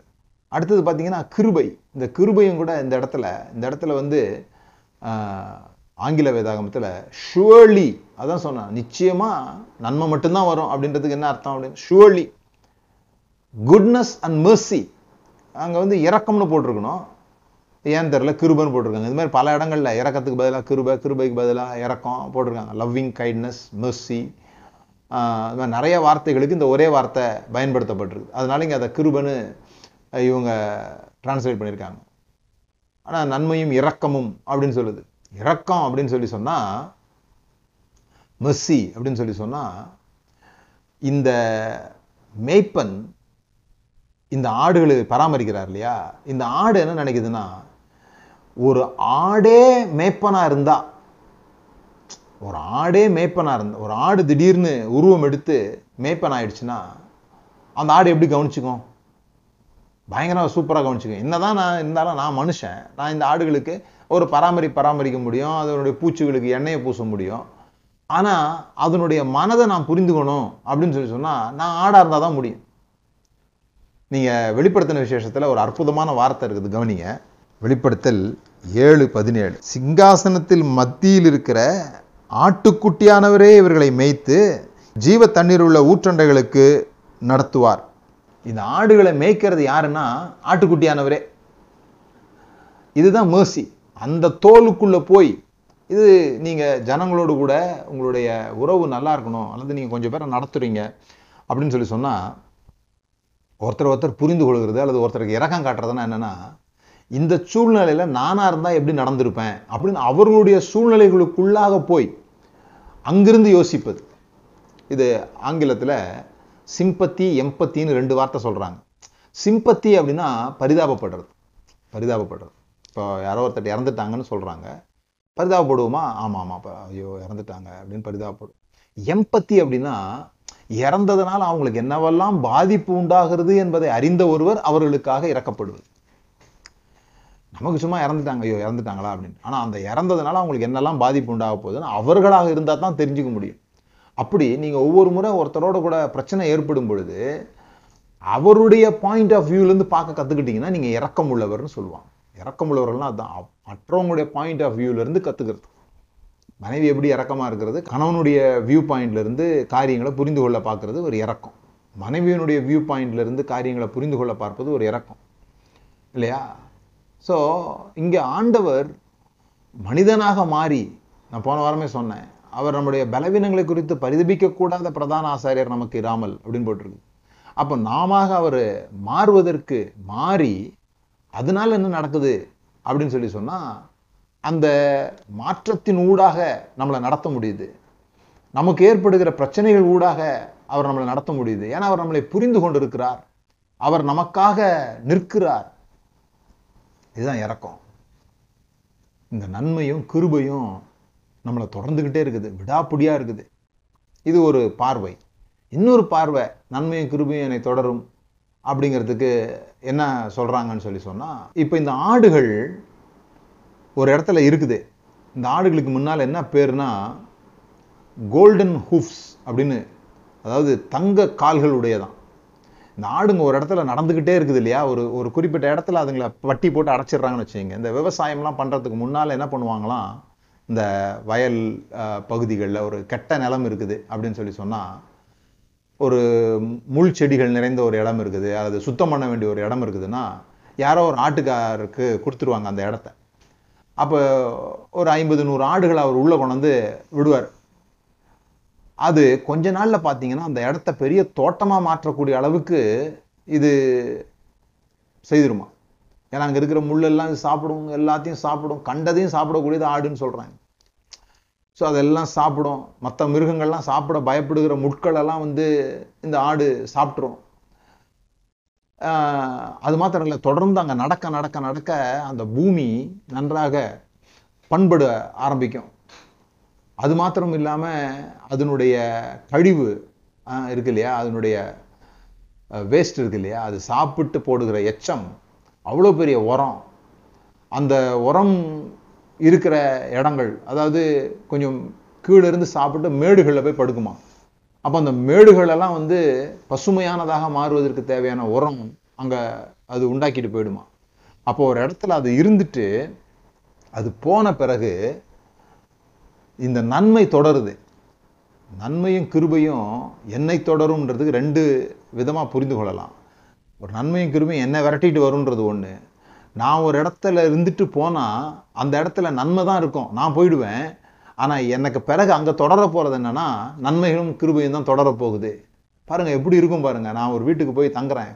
அந்த வீட்டில் தங்கிட்டு நான் போன பிறகு அங்கே நன்மையாக நடக்குது. அப்படின்னா எப்படி இருக்கும்? ஒரு வீட்டுக்குள்ளே நான் ஒரு இடத்துல இருந்துட்டு வர்றேன். அதாவது என்கிட்ட ஒரு பொருள் வருது. ஒரு வாடகை வீட்டில் நான் போய் தங்குறேன். அந்த அது என்கிட்டேருந்து போகும்பொழுது போகும் பொழுது நான் அந்த வீட்டை காலி செஞ்சுட்டு போகும்போது என்கிட்ட கொடுத்ததை விட அதை நன்றாக வைத்திருக்க வேண்டும் அப்படிங்கிற ஒரு எண்ணம் நமக்கு இருந்துக்கிட்டே இருக்கணும். எந்த பொருள் நம்மக்கிட்ட கிடைச்சாலுமே எந்த ஒரு நபர் நம்மக்கிட்ட வந்தாலுமே அவங்க நம்மளை சந்தித்ததை விட சந்தித்து விட்டு போகும்போது இன்னும் மேம்பட்டவர்களாக இன்னும் உற்சாகப்படுத்தப்பட்டவர்களாக இன்னும் நன்மை அடைந்தவர்களாக அவங்க போனாங்கன்னா அதுதான் அந்த நன்மை தொடருகிறது அப்படின்னு சொல்லப்பட்டிருக்கு நன்மையும் கிருபையும் என்னை தொடரும் அப்படின்னு சொல்லி சொன்னால் இதுதான் விஷயம் பார்த்தேன். இப்போ நாம் நம்மளை பார்த்து கேட்க வேண்டிய கேள்விகள் இதெல்லாம் தான். நான் எப்படி இருக்கிறேன்? மற்றவர்களுக்கு மற்றவர்கள் என்னை விட்டு போகும்போது நன்மையை உணர்ந்துட்டு போகிறாங்களா அல்லது வருத்தத்தை உணர்ந்துட்டு போகிறாங்களா என்ன நான் ஒரு இடத்துக்கு போயிட்டு திரும்பி வரும்போது என்னை குறித்து அங்கு துக்கமாக பேசிக்கொள்வார்களா அல்லது சந்தோஷமாக பேசிக்கொள்வார்களா நான் ஒரு இடத்த விட்டு போயிட்டு வந்த பிறகு அங்கே கசப்பையும் வைராக்கியத்தையும் சண்டையும் சண்டையையும் தூண்டி விட்டு வந்திருக்கிறேன்னா அல்லது சமாதானத்தையும் அங்கே ஒரு இணக்கத்தையும் நான் ஏற்படுத்திட்டு வந்திருக்கிறேன்னா நான் போன பிறகு நன்மையும் கிருபையும் அங்கே தொடருமா? சில பேர்லாம் ஒரு இடத்துக்கு வந்துட்டு உட்காந்துட்டு போயிட்டாங்கன்னா போன நே போன நேரத்துக்குள்ள எதையாவது சண்டை மூட்டி விட்டு போயிடுவாங்க. சில பேர் வந்துட்டு வந்தாங்கன்னா சும்மா சில சமயங்களில் சும்மா ஏதாவது ஒரு காரியத்தை சொல்லி சிரிக்க வைப்பாங்க. ஒரு ரெண்டு சண்டைக்காரங்களோட சேர்த்து வச்சுட்டு போயிடுவாங்க. அதுதான் அந்த நன்மையும் கிருபையும் தொடர்கிறது. இந்த நாளில் உங்களை பார்த்து நீங்கள் கேட்க வேண்டிய கேள்வி இதுதான். மன்னிப்பா கசப்பா சமாதானமா அல்லது கலக்கமா? எது? நான் என்ன பின்தொடர்றது எதுன்னு தெரிஞ்சுக்கணும். நான் ஒரு இடத்துல இருந்துட்டு வந்த பிறகு என்ன தொடர்கிறது எதுன்னு நாம் தெரிந்து கொள்ள வேண்டும். விளங்குங்களா என் ஜீவனுள்ள நாளெல்லாம் நன்மையும் கிருபையும் என்னை தொடரும். நம்ம எவ்வளவு நாள் வாழ்கிறோமோ அவ்வளவு நாளும் ஒரு விஷயத்தில் நம்ம கவனமாக இருக்கணும். அதனால தான் அப்படி சொல்லியிருக்கு. அந்த மலைகளில் வருகிற சுவிசேஷங்களுடைய பாதம் எவ்வளவு அழகாக இருக்கிறது அப்படின்னு சொல்லுது. ஏன்னா இந்த சுவிசேஷங்களுடைய வாயிலிருந்து வருகிற அந்த வார்த்தைகள் ஒரு நன்மையை செய்ய போகுது. நல்ல காரியத்தை கொண்டு வரப்போகுது சுவிசேஷக்காரர்கள்லாம் அந்த ட்ராக் கொடுக்குறவங்க இல்லை. ட்ராக் கொடுக்குறவங்க இயேசு உங்களை ரட்சிக்கிறாருன்னு சொல்கிறவங்க அப்படி நினச்சிக்காதீங்க. அந்த காலத்தில் சுவிசேஷகர்கள்னா நல்ல செய்தி சொல்கிறவங்க நல்ல செய்தி அப்படிங்கிறது வந்து யுத்தங்காலங்கள்ல யுத்தம் முடிஞ்சு யார் ஜெயிக்கிறாங்களோ அவங்க அப்போ பேப்பர் கிடையாது இந்த மாதிரி எஸ்எம்எஸ்ஸு வாட்ஸ்அப்லாம் கிடையாது பாருங்கள் அதனால ஆட்கள் தான் போய் சொல்லணும். இப்போ இங்கே காத்திருப்பாங்க நம்ம நாட்டுக்கு என்ன நடந்துச்சுன்னு சொல்லிட்டு. சண்டை வந்து நான் ஊருக்கு வெளியே நடக்கும். அப்போ அந்த ஊருக்கு வெளியே இருந்து மலைகளுக்கு அந்த பக்கம் பள்ளத்தாக்குகள் நடக்கிற செய்தியை மலை மேலே ஏறி வந்து இந்த ஊருக்குள்ளே வந்து சொல்லணும். நம்ம ஜெயிச்சிட்டோம் யுத்தம் முடிந்தது வெற்றி நம்முடையது அப்படின்னு சொல்லணும். நீங்களாம் இனிமேல் ஒழுங்காக நடந்ததுங்க அப்படின்னு சொல்கிறது சுவிசேஷம் இல்லை. அப்படி சொல்ல மாட்டாங்க. இனிமேல் எல்லோரும் ஒழுங்காக நடந்துங்க. ஒழுங்காக நடக்கலாம் ராஜா அவங்கள தண்டிக்க போகிறாருன்னு சொல்கிறதுக்கு அவங்க அந்த மலை மேலே ஏறி வர்றதில்ல. யுத்தம் முடிஞ்சிருச்சு. இனிமேல் எல்லாம் தைரியமாக இருங்க. சந்தோஷமாக இருங்க. ஒரு பிரச்சனையும் இல்லை. நாம தான் ஜெயித்தோம் இது மாதிரி பத்து பேர் வந்தால் கூட நம்ம ராஜா ஜெயிச்சிருவார். அவங்க இந்த மாதிரி தீர செயல் செஞ்சாங்க. இவங்க இந்த மாதிரி தீர செயல் செஞ்சாங்க. நீங்கள் பாதுகாப்பாக இருக்க முடியும் இனிமே. அப்படி சொல்கிறது தான் சுவிசேஷம். இந்த பாதங்கள் தான் அழகானது. இந்த பாதங்கள் வந்து ரொம்ப விசேஷமானது. இது இது மட்டும் தான் சொல்லணும்னு இல்லை. நீ எங்கே போனாலும் நீங்கள் ஒன்று நினச்சிக்கோங்க. என் பாதங்கள் அழகாக தெரியணும் அப்படின்னு சொல்லி சொன்னால் என் வார்த்தைகள் அழகானதாக இருக்கணும். என் வார்த்தைகள் நான் சிறப்பானதாக பேசணும். பாருங்க இந்த ஆடு போடுகிற எச்சம் இந்த ஆட்டினுடைய சாணம் அவ்வளோ உரமுள்ளதாக மாறிவிடுகிறது. அதனுடைய வேஸ்ட்டு கூட அவ்வளோ நன்மையானதாக இருக்குது. அப்போது நான் என்னுடைய வேஸ்ட் இல்லை. நான் நல்லா இருக்கிறது ஒரு நன்மையை செய்யலைன்னு என்ன அர்த்தம்? நான் மேன்மையானதை படைக்க முடியலன்னு என்ன அர்த்தம்? நான் இந்த உலகத்துக்கு நான் போன பிறகு என்னத்தை விட்டுட்டு போக போகிறேன் அதனால தான் நம்ம எது அதை தான் ஊழியம்னு சொல்கிறோம் அதனால தான் நீங்கள் எது செஞ்சாலும் ஊழியம்னு சொல்கிறேன் நீங்கள் கலெக்டராக இருங்க அல்லது மாடு மேய்க்கிறவங்களா இருங்க அல்லது பெருக்கிறவங்களா இருங்க அல்லது எந்த வேலையும் செய்யாமல் குடும்பத்தில் சும்மா இருக்கிறதா நீங்கள் உணர்றீங்களே? அது சும்மா இருக்கிறது இல்லை பெரிய வேலை. ஆனால் அதை நீங்க அப்படிதான் உணர்றீங்க? அதுவா இருங்க. எதை செய்தாலுமே நீங்கள் போன பிறகு என்ன நன்மை இதில் தொடரும்? அப்படி யோசிங்க என்ன நன்மையை நான் விட்டு போகிறேன் ரெண்டு பிள்ளைய பார்த்தேன் அப்படின்றது இல்லை. இந்த நன்மை இப்போ நன்மை செய்கிறதுன்றது அந்த பிள்ளையை இந்த அளவுக்கு சிறப்பாக வளர்த்துருக்குறோம் அப்படிங்கிறது தான் நன்மை செய்கிறது இல்லையா? நன்மை செய்கிறது. அதனால் பிறருக்கு தொல்லை உண்டாகுதா? அதனால பிறருக்கு நன்மை உண்டாகுதா? நிறையா படிச்சுட்டேன். அது இல்லை பெரிய நன்மை. அந்த படித்ததை வைத்து நான் என்ன இந்த உலகத்துக்கு விட்டுட்டு போகிறேன் ஒரு கண்டுபிடிப்பா? அல்லது மக்களை இன்னும் எளிமையான வாழ்க்கைக்குள்ளாக அவங்களுக்கு ஒரு ஈஸ் கொடுக்கறதுக்காக அவருடைய நேரத்தை மிச்சம் பண்ணுவதற்காக அவர்களுடைய பொருளாதாரத்தை விரைவாக பங்கெடுக்கும்படியாக என்ன மாதிரி நான் செஞ்சுட்டு போகிறேன் நான் ஒரு புஸ்தகம் எழுதியிருக்கிறேன். நான் பாருங்கள் இந்த புஸ்தகங்கள் எழுதியிருக்கிறேன். இதெல்லாம் நான் விட்டுட்டு போகிற நன்மைகள். நான் போன பிறகு கூட இவைகளெல்லாம் எங்கெங்கேயோ இருக்கும். யாரோ ஒருத்தர் எடுத்து பதிவு பண்ணுறதுக்கு வாய்ப்பு இருக்குது. அது பல புஸ்தகங்கள் விற்பனை நடந்துக்கிட்டே இருக்கும். இன்னும் எவ்வளோ நாள் இருக்கிறோமோ அவ்வளோ புஸ்தகங்கள் எழுதும்போது அந்தந்த டாப்பிக்கில் எழுத போகிறோம் இப்போ நான் புஸ்தகம் எழுதிட்டு இருக்கிறேன். எப்படி வாழ்க்கையில் உச்ச நிலையை அடைவது அப்படின்னு சொல்லி திருமணத்தை பற்றி புஸ்தகங்கள் எழுதுகிறோம் அதோ யூடியூப்பில் போடுறோம். இதெல்லாம் வந்து என்றென்றைக்கும் அழியாதவைகளாக இருக்க போகுது. இப்போ நம்ம போன பிறகு நம்மளை பற்றி பேசுவதற்கு நம்முடைய நன்மைகளை குறித்து சாட்சியாக இருப்பதற்கு நம்ம என்ன செஞ்சுருக்கிறோன்றதை யோசிக்கணும். இது ஊழியம். சும்மா ஏதோ ஊழியன்றது நான் இப்படி போனேன் நான் ரோடெல்லாம் ட்ராக்ஸ் கொடுத்தேன். அது இல்லை நீங்கள் போன பிறகு நீங்கள் இருக்கும்போது செய்கிற நன்மை பற்றி நான் பேசலை. என்ன உங்களை தொடரக்கூடிய நன்மை எது? உங்களை தொடரக்கூடிய உங்களை நீங்கள் வாழ்ந்தீர்கள் என்பதற்கான என்ன விதமான அடையாளத்தை விட்டு செல்ல போகிறோம்? அதுதான் இங்கே மிக முக்கியமான ஒரு கேள்வி. எதை கட்ட போகிறோம் எதை கிரியேட் பண்ண போகிறோம் எதை எந்த மாற்றத்தை இங்கே உண்டாக்கிட்டு போக போகிறோம் எந்த எந்த காரியங்கள்லேருந்து ஜனங்களை விடுதலை அடைய செய்ய போகிறோம்? எதை ஜனங்க பொய்யா நம்பிக்கிட்டு கஷ்டத்துக்குள்ளே இருக்கிறாங்களோ அதுலேருந்து அவர்களை விடுதலையாக்கி அதில் அது ரொம்ப கஷ்டம் விடுதலை ஆக்கிறது ஜனங்களை ஒரு பொய்யிலிருந்து விடுதலை ஆக்குறதுன்றது அவ்வளோ ஈஸி கிடையாது. ஜனங்களுக்கு நன்மை செய்கிறதுன்றது அவ்வளோ ஈஸி கிடையாது. எப்படி ஒரு நாய்க்கு நன்மை செய்கிறது ஈஸி கிடையாதோ அது மாதிரி தான். ஏதோ ஒரு இதில் மாட்டிக்கிட்டு இருக்குது. ஒரு புலி சிங்கம்லாம் ஒரு ட்ரெயினில் போய் மாட்டிக்குது. அந்த தண்டவாளத்தில் மாட்டிக்குது. அல்லது ஏதோ ஒரு இதில் கம்பியில் மாட்டிக்குது. அதை காப்பாற்றுறதுக்கு போகிறாங்க. யூடியூப்ஸ்லலாம் பாருங்கள் அதை காப்பாற்ற போகிறாங்க. காப்பாற்ற போனால் அதுக்கு என்ன காப்பாற்ற வர்றாங்கன்னா தெரியும். அது சீருது. அவங்கள அவங்கள கடிக்க பாயுது. அப்போ சில சமயம் அதுக்கு இன்ஜெக்ஷன் கொடுக்குறாங்க. சில சமயம் அதனுடைய முகத்துக்கு ஒரு நெட்டு மாதிரி போட்டு கட்டி விட்டுடுறாங்க. கட்டி விட்டுடுறாங்க. சில இந்த ஒட்டகத்துக்கெல்லாம் ஒரு முறை அது மாட்டிக்கிச்சின்னு சொல்லிட்டு அதை அதை எடுக்கிறாங்க. எடுத்துட்டு அது ரிலீஸ் ஆனவுடனே பறந்துட்டாங்க. அதை ஹெல்ப் பண்ணவங்கலாம் ஏன்னா அதுக்கு தெரியாது இவங்க காப்பாற்ற வந்திருக்காங்களா உதவி செய்ய வந்திருக்காங்களான்னு சொல்லிட்டு. திக்கி திணறுமே தவிர அப்படியே இருக்கணும்னு தான் அது நினைக்கும்.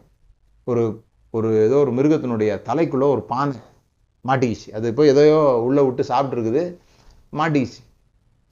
அதை ரிலீஸ் பண்ணுறாங்க எவ்வளோ கஷ்டப்பட்டாங்க தெரியுமா? அந்த மிருகம் அவ்வளோ திமிருது. அது அழகாக கொடுக்கல. எடுத்து விடுங்கப்பா அப்படின்னு கொடுக்கல. அது நல்லா தெரியும்.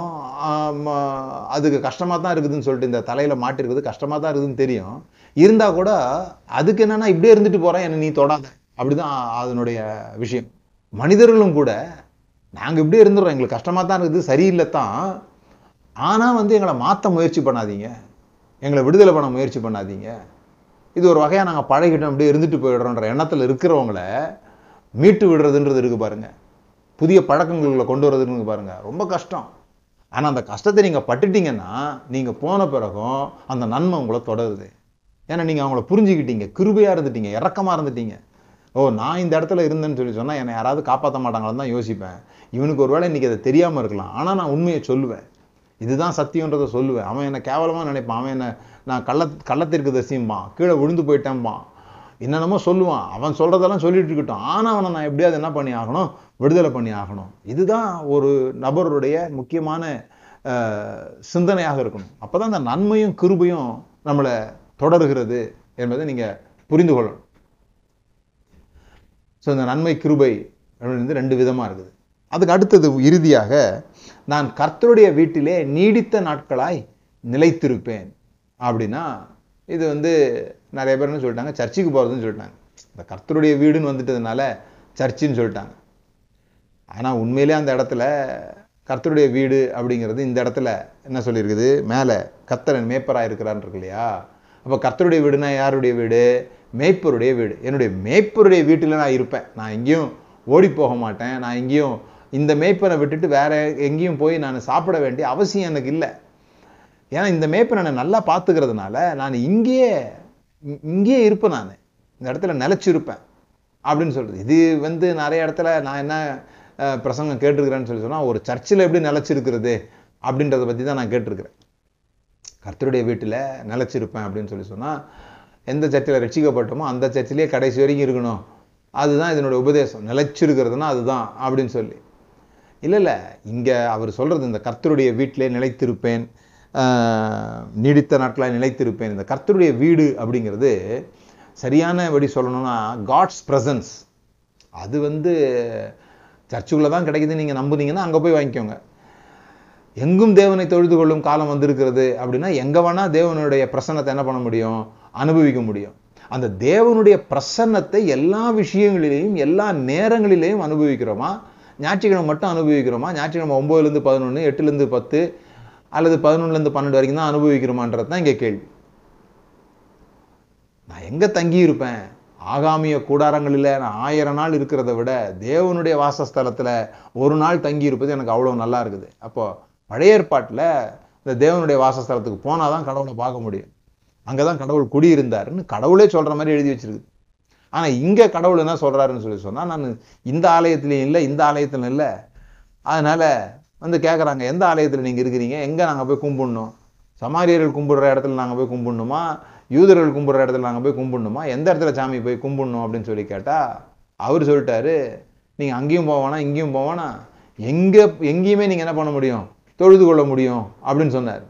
அப்போ தேவனுடைய பிரசன்னத்தை அனுபவிப்பதற்கு தேவனுடைய பிரசன்னத்தில் வாழ்வதற்கு அதுபோல் ஒரு இன்பம் இல்லை அப்படிங்கிறத அறிந்து கொண்டவர்கள் பாக்கியவான்கள். இன்னொரு விதத்தில் சொல்ல போனால் இந்த புதிய ஏற்பாட்டு சபையில் நீங்கள் பார்த்தீங்கன்னு சொல்லி சொன்னால் இந்த கர்த்தருடைய ஆலயம் அப்படிங்கிறது கண்டிப்பாக ஒரு கட்டடத்தையோ ஒரு இடத்தையோ குறிக்கிற விஷயம் இல்லை.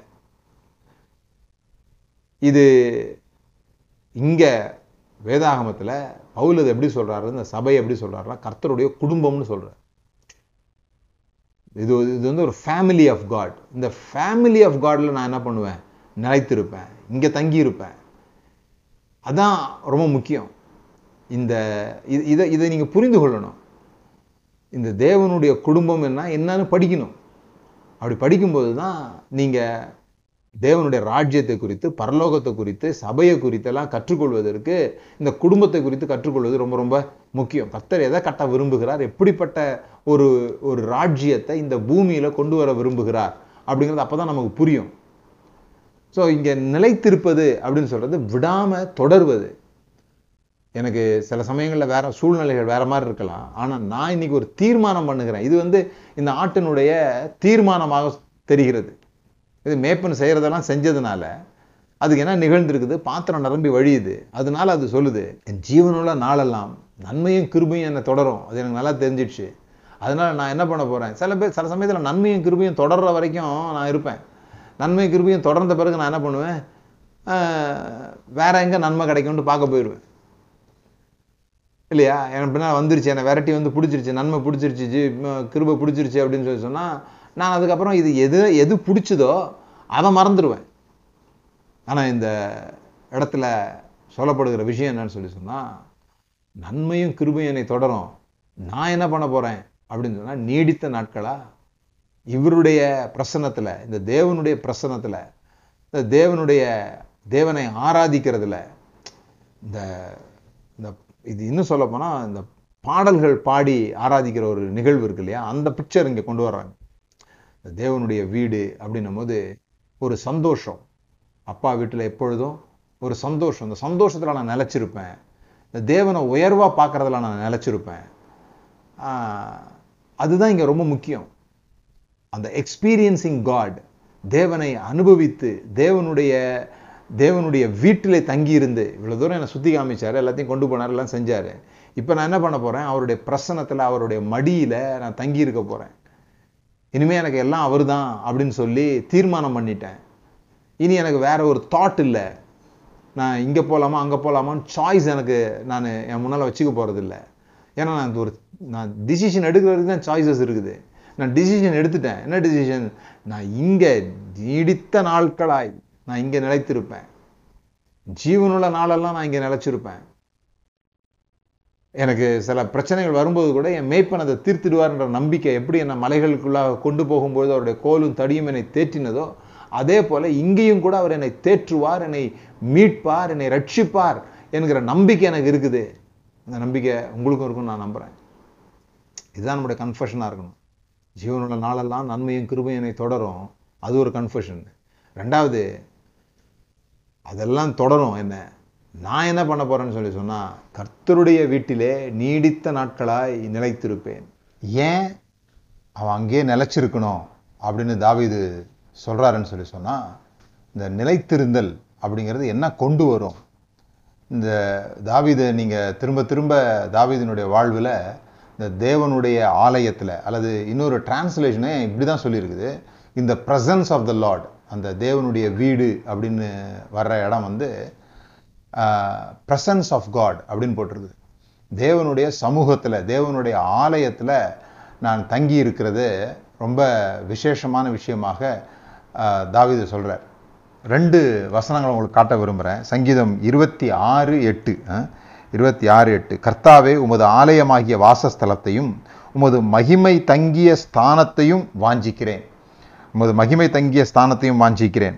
அதே மாதிரி இருபத்தி ஏழு நாளில் கர்த்தரிடத்தில் ஒன்றை கேட்டேன் அதையே நாடுவேன். நான் கர்த்தருடைய மகிமையை பார்க்கும்படியாகவும் அவருடைய ஆலயத்தில் ஆராய்ச்சி செய்யும்படியாகவும் நான் என் ஜீவனுள்ள நாளெல்லாம் கர்த்தருடைய ஆலயத்திலேயே தங்கியிருப்பதையே நாடுவேன். என்ன தாவிது ஏன் அங்கே தங்கியிருப்பேன்?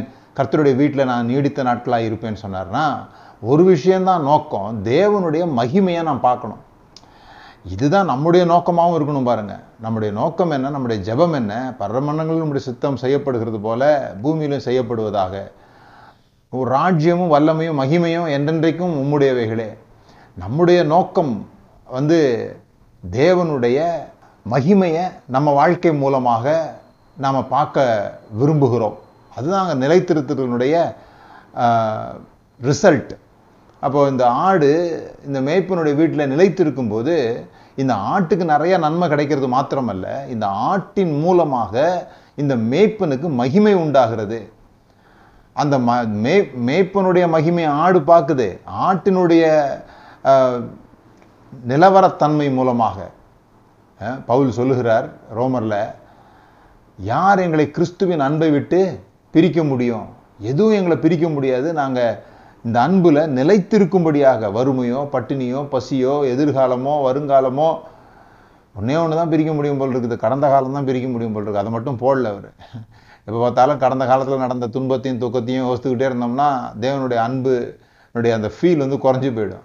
மற்ற எதுவும் நம்மளை அதுலேருந்து நம்மளை பிரிக்க முடியாது என்பதை நாம் அறிந்து கொள்ள வேண்டும். அந்த நிலைத்திருக்கிற தன்மையை இயேசு கிறிஸ்து இப்படி சொல்லுகிறார் நீங்கள் என்னிலும் என் வார்த்தை உங்களிலும் நிலைத்திருந்தால் அந்த வசனத்தை நான் வாசிக்கிறேன். யோவான் பதினைந்தாவது அதிகாரம். யோவான் பதினைந்தாவது அதிகாரம் ஐந்தாவது வசனம். நானே திராட்சை செடி நீங்கள் கொடிகள். ஒருவன் என்னிலும் நான் அவனிலும் நிலைத்திருந்தால் அவன் மிகுந்த கனிகளை கொடுப்பான். என்னை அல்லாமல் உங்களால் ஒன்றும் செய்யக்கூடாது. இந்த நிலைத்திருத்தல் என்ற வார்த்தைக்கு அபைட் அப்படின்னு ஒரு வார்த்தை இருக்குது தங்கி இருத்தல் அங்கேயே நிரந்தரமாக கூடாரம் போட்டு இருத்தல். அப்போ தாவீது எதற்காக அங்கே தங்கணும்னு சொல்லி சொல்கிறாருன்னா மகிமையை பார்ப்பதற்காக தேவனுடைய மகிமையை நான் பார்த்தே ஆகணும். அந்த மகிமை தங்கிய வாசஸ்தலம் அதெல்லாம் தான் தாவீதினுடைய பெரிய ஏக்கம். நம்முடைய ஏக்கமும் அதுவாக தான் இருக்கணும். நம்ம வாழ்வின் மூலமாக தேவனுக்கு எப்படி மகிமையை கொண்டு வருவது? இதெல்லாம் தேவன் எனக்கு செய்கிறார் இதெல்லாம் பராமரிக்கிறார் இதெல்லாம் செய்கிறார். அதனுடைய ரிசல்ட்டாக என் வாழ்க்கை மூலமாக கர்த்தருடைய நாமம் எப்படி மகிமைப்படும்? பவுல் சொல்லும் பொழுது நாங்கள் புசிக்கிறதும் குடிக்கிறதும் கூட தேவனுடைய நாமத்திற்கு மகிமை உண்டாகும்படியாக. மகிமை உண்டாகிறதுனா நான் ஏற்கனவே சொல்லியிருக்கிறேன் மறுபடியும் சொல்கிறேன் மகிமை அப்படின்றது ஏதோ ஒரு சில்லான ஒரு விஷயம் வானத்திலிருந்து அப்படியே உடம்பு புல்லரிக்கிற மயிர்குச்சரிய ம- செய்கிற விஷயங்கள்லாம் கிடையாது. அது என்னன்னு சொல்லி சொன்னால் நல்ல பேர் உண்டாகிறது. நான் என்னுடைய வாழ்வின் மூலமாக தேவனுக்கு நல்ல பெயரை உண்டாக்கப் போகிறேன். அதுதான் விஷயம். கடவுளுக்கு மகிமையை செலுத்துதல் என்பது கடவுளை குறித்து பெரிதாக பேசுதல் நன்மையான விஷயங்களை பேசுதல். அதுதான் மகிமை அப்படிங்கிறதுக்கு சரியான ஒரு டிரான்ஸ்லேஷன் ஸோ என் வாழ்க்கையின் மூலமாக தேவனுக்கு எப்படி நல்ல பேர் உண்டாகுது அப்படின்ற ஒரு விஷயத்தை நம்ம கவனத்தில் கொண்டு வந்துட்டோம்னா மற்ற காரியங்கள் எல்லாம் தானாக சீர்பட ஆரம்பிச்சிடும். நம்முடைய நோக்கம் அதுவாக இருக்கணும். அப்போ இயேசு எப்படி சொல்கிறாரு நீங்கள் என்னிலும் என் வார்த்தை உங்களிலும் அல்லது நான் உங்களிலும் நிலைத்திருந்தால் அவன் மிகுந்த கனிகளை கொடுப்பான். எட்டாவது வசனம் நீங்கள் மிகுந்த கனிகளை கொடுப்பதினால் நீங்கள் மிகுந்த கனிகளை கொடுப்பதினால் என் பிதா மகிமைப்படுவார் எனக்கும் இருப்பீர்கள் எப்படி இந்த மகிமைப்படுதல் உண்டாகுதுன்னு சொல்லி சொன்னால் மிகுந்த கனிகளை கொடுப்பதின் மூலமாக. ஸோ கனி கொடுக்கறது என்பது ஏதோ கஷ்டப்பட்டு உழைச்சி இந்த ஆடு போய் எங்கேயோ உழைச்சி சம்பாதிச்சு கொண்டாந்து மேய்ப்பனுக்கு கொடுக்கறது இல்லை. அந்த மேய்ப்பனுடைய பராமரிப்பின் கீழே அது நிலைத்திருக்கும் பொழுது என்னிலே நிலைத்திருந்தால் என் வார்த்தையிலே நிலைத்திருந்தால் இந்த சாறு நீங்கள் என்கிட்டருந்து எடுத்துக்கிட்டே இருந்தீங்கன்னா என்னுடைய என்னுடைய பெரிய அந்த பராமரிப்புகளை நீங்கள் இருந்தீங்கனாலே நீங்கள் மிகுந்த கனிகளை கொடுக்க ஆரம்பிச்சிடுவீங்க. இப்போ ஒரு மேய்ப்பன் இருக்கிறார் அந்த மேய்ப்பன் அந்த ஆடை வளர்க்கிறார். அந்த மே அந்த ஆடு எதுவும் மேய்ப்பனுக்கு செய்ய போகிறதில்ல ஆனால் அந்த மேய்ப்பன் தொடர்ந்து அதை பராமரிக்கும் போது அந்த ஆடு நல்லா கொழு கொழுன்னு வளர்றதுல அந்த ஆடு செழுமையாக இருக்கிறதுல அந்த ஆடு பால் ஏராளமாக கொடுக்கறதில்ல கனி கொடுக்கறதுல அந்த யாருக்கு மகிமை உண்டாகுதுன்னு சொல்லி சொன்னால் அந்த மேய்ப்பனானவனுக்கு மகிமை உண்டாகிறது. அப்படி நம்முடைய வாழ்க்கையை தேவன் அந்த தேவனுடைய அன்புக்கு கீழாக தேவனுடைய பராமரிப்புக்கு கீழாக தேவனுடைய பிரசனத்துக்கு கீழாக அவரை ஆராதித்து அவரோட ரசிச்சு ருசித்து நம்ம தேவனை கொண்டாடுகிற வேளையில் நமக்குள்ளேருந்து இயல்பாக கனி உண்டாகிறது. எந்த மரத்தினுடைய கிளையும் ஏதோ பெரிய வேலைங்கள்லாம் செஞ்சு கனியை கொடுக்கறது இல்லை அது அந்த மரத்தோடு ஒட்டிக்கிட்டு இருக்குது. மரத்தோடு ஒட்டிக்கிட்டு இருக்கும்போது கீழே வேர் இருக்குது. அந்த வேர் என்ன பண்ணுது? தண்ணீரை மேலே நோக்கி தள்ளுது.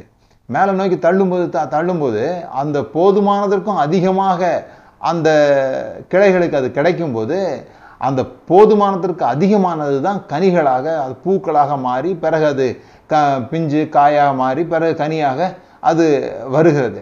அப்போது ஜீவனை கொடுக்கவும் அது பரிபூர்ணப்படவும் வந்தேன் என்று சொன்னவரோடு ஒட்டி கொண்டிருக்கும் பொழுது அவர் அவருடைய மைண்டை நம்முடைய மைண்டாக மாற்றும் போது எங்களுக்கோ கிறிஸ்துவின் சிந்தை உண்டாக இருக்குதுன்னு சொன்னது போல் அவருடைய மைண்டு நம்மளோட மைண்டு ஒன்றாகிற அந்த சீசனில் பார்த்தீங்கன்னா நாம் தாராளமாக கனி கொடுக்க ஆரம்பிச்சிடுவோம். ரிசல்ட் வந்து ஃப்ளோ ஆக ஆரம்பிக்கும். அந்த நமக்குள்ளிருந்து ஊசிங் ஆக ஆரம்பிக்கும். நம்ம போய் யாரையும் விரட்டி விரட்டி ஒரு நாலு பேரை எப்படியாவது பரலோகத்துக்கு கொண்டு போயிடணும். வெறுமையாக நான் அங்கே போய் நிற்கக்கூடாது ஆண்டவர் என்கிட்ட கேள்வி கேட்பார். என்னை பற்றி நீங்கள் ஒன்றுமே சொல்லலையா? சாட்சி சொல்லலையான்லாம் கேட்பாரு. ஆகவே நான் வந்து எப்படியாவது ஒரு நாலு பேரை பிடிச்சி எதையாவது சொல்லி எங்கேயாவது போய் என்னவாவது பண்ணி ஒரு நாலு பேரை சர்ச்சில் கொண்டு போய் சேர்த்துடணும். அப்போ என் கடமை முடிஞ்சு போச்சு. நான் மறித்து அங்கே போனால் அவர் முன்னால் நான் வெறுமையாக இருக்க மாட்டேன். இந்த நாலு பேரையும் நான் கூட்டிகிட்டு நிற்பேன்ற மாதிரி கற்பனைகள் இருக்குல்ல? இதெல்லாம் அவசியம் இல்லை. இவ்வளோ நீங்கள் போய் என்னமோ செய்ய போகிறதில்ல நீங்கள் அவர் சொன்ன விஷயங்களை புரிந்து கொண்டு அந்த விஷய விஷயங்கள் உங்களுக்குள்ளாக மாம்சமாக உருவெடுக்கும் பொழுது உங்களை தேடி எல்லாரும் வருவாங்க. எல்லாமே நீங்கள் கனிகள் அப்படியே உங்களுக்குள்ளாக இருந்து வெளிவரும். அப்படி வெளி வரும் பொழுது என்ன நடக்குதுன்னா தேவன் மகிமைப்படுகிறார். பார்த்தீங்கன்னா இயேசு கிறிஸ்து அற்புதம் செய்வார். அங்கே ஜனங்கள்லாம் இயேசுவை மகிமைப்படுத்த மாட்டாங்க. மனுஷனுக்கு இப்படிப்பட்ட அதிகாரத்தை தந்த தேவனை மகிமைப்படுத்தினார்கள்னு வரும்.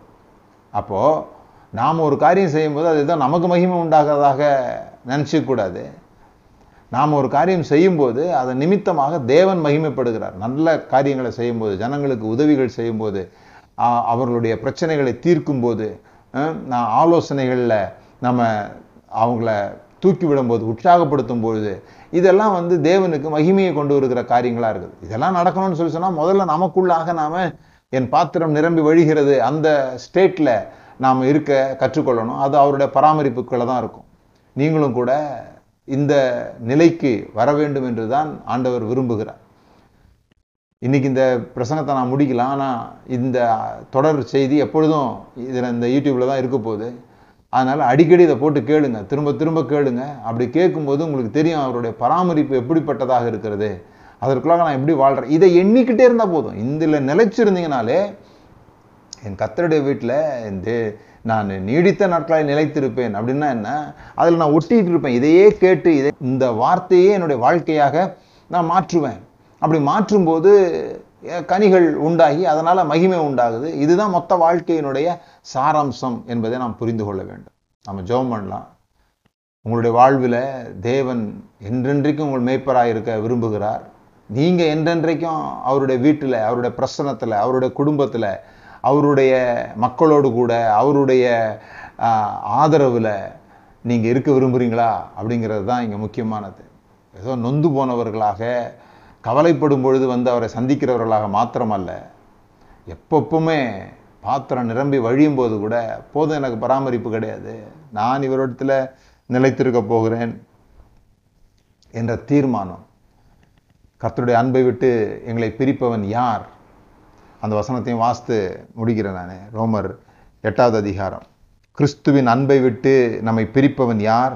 உபத்திரவமோ வியாகுலமோ துன்பமோ பசியோ நிர்வாணமோ நாசமோசமோ பட்டயமோ இவை எல்லாவற்றிலும் நாம் நம்மில் அன்பு கூறுகிறவராலே முற்றும் ஜெயம் கொண்டவர்களாக இருக்கிறோமே.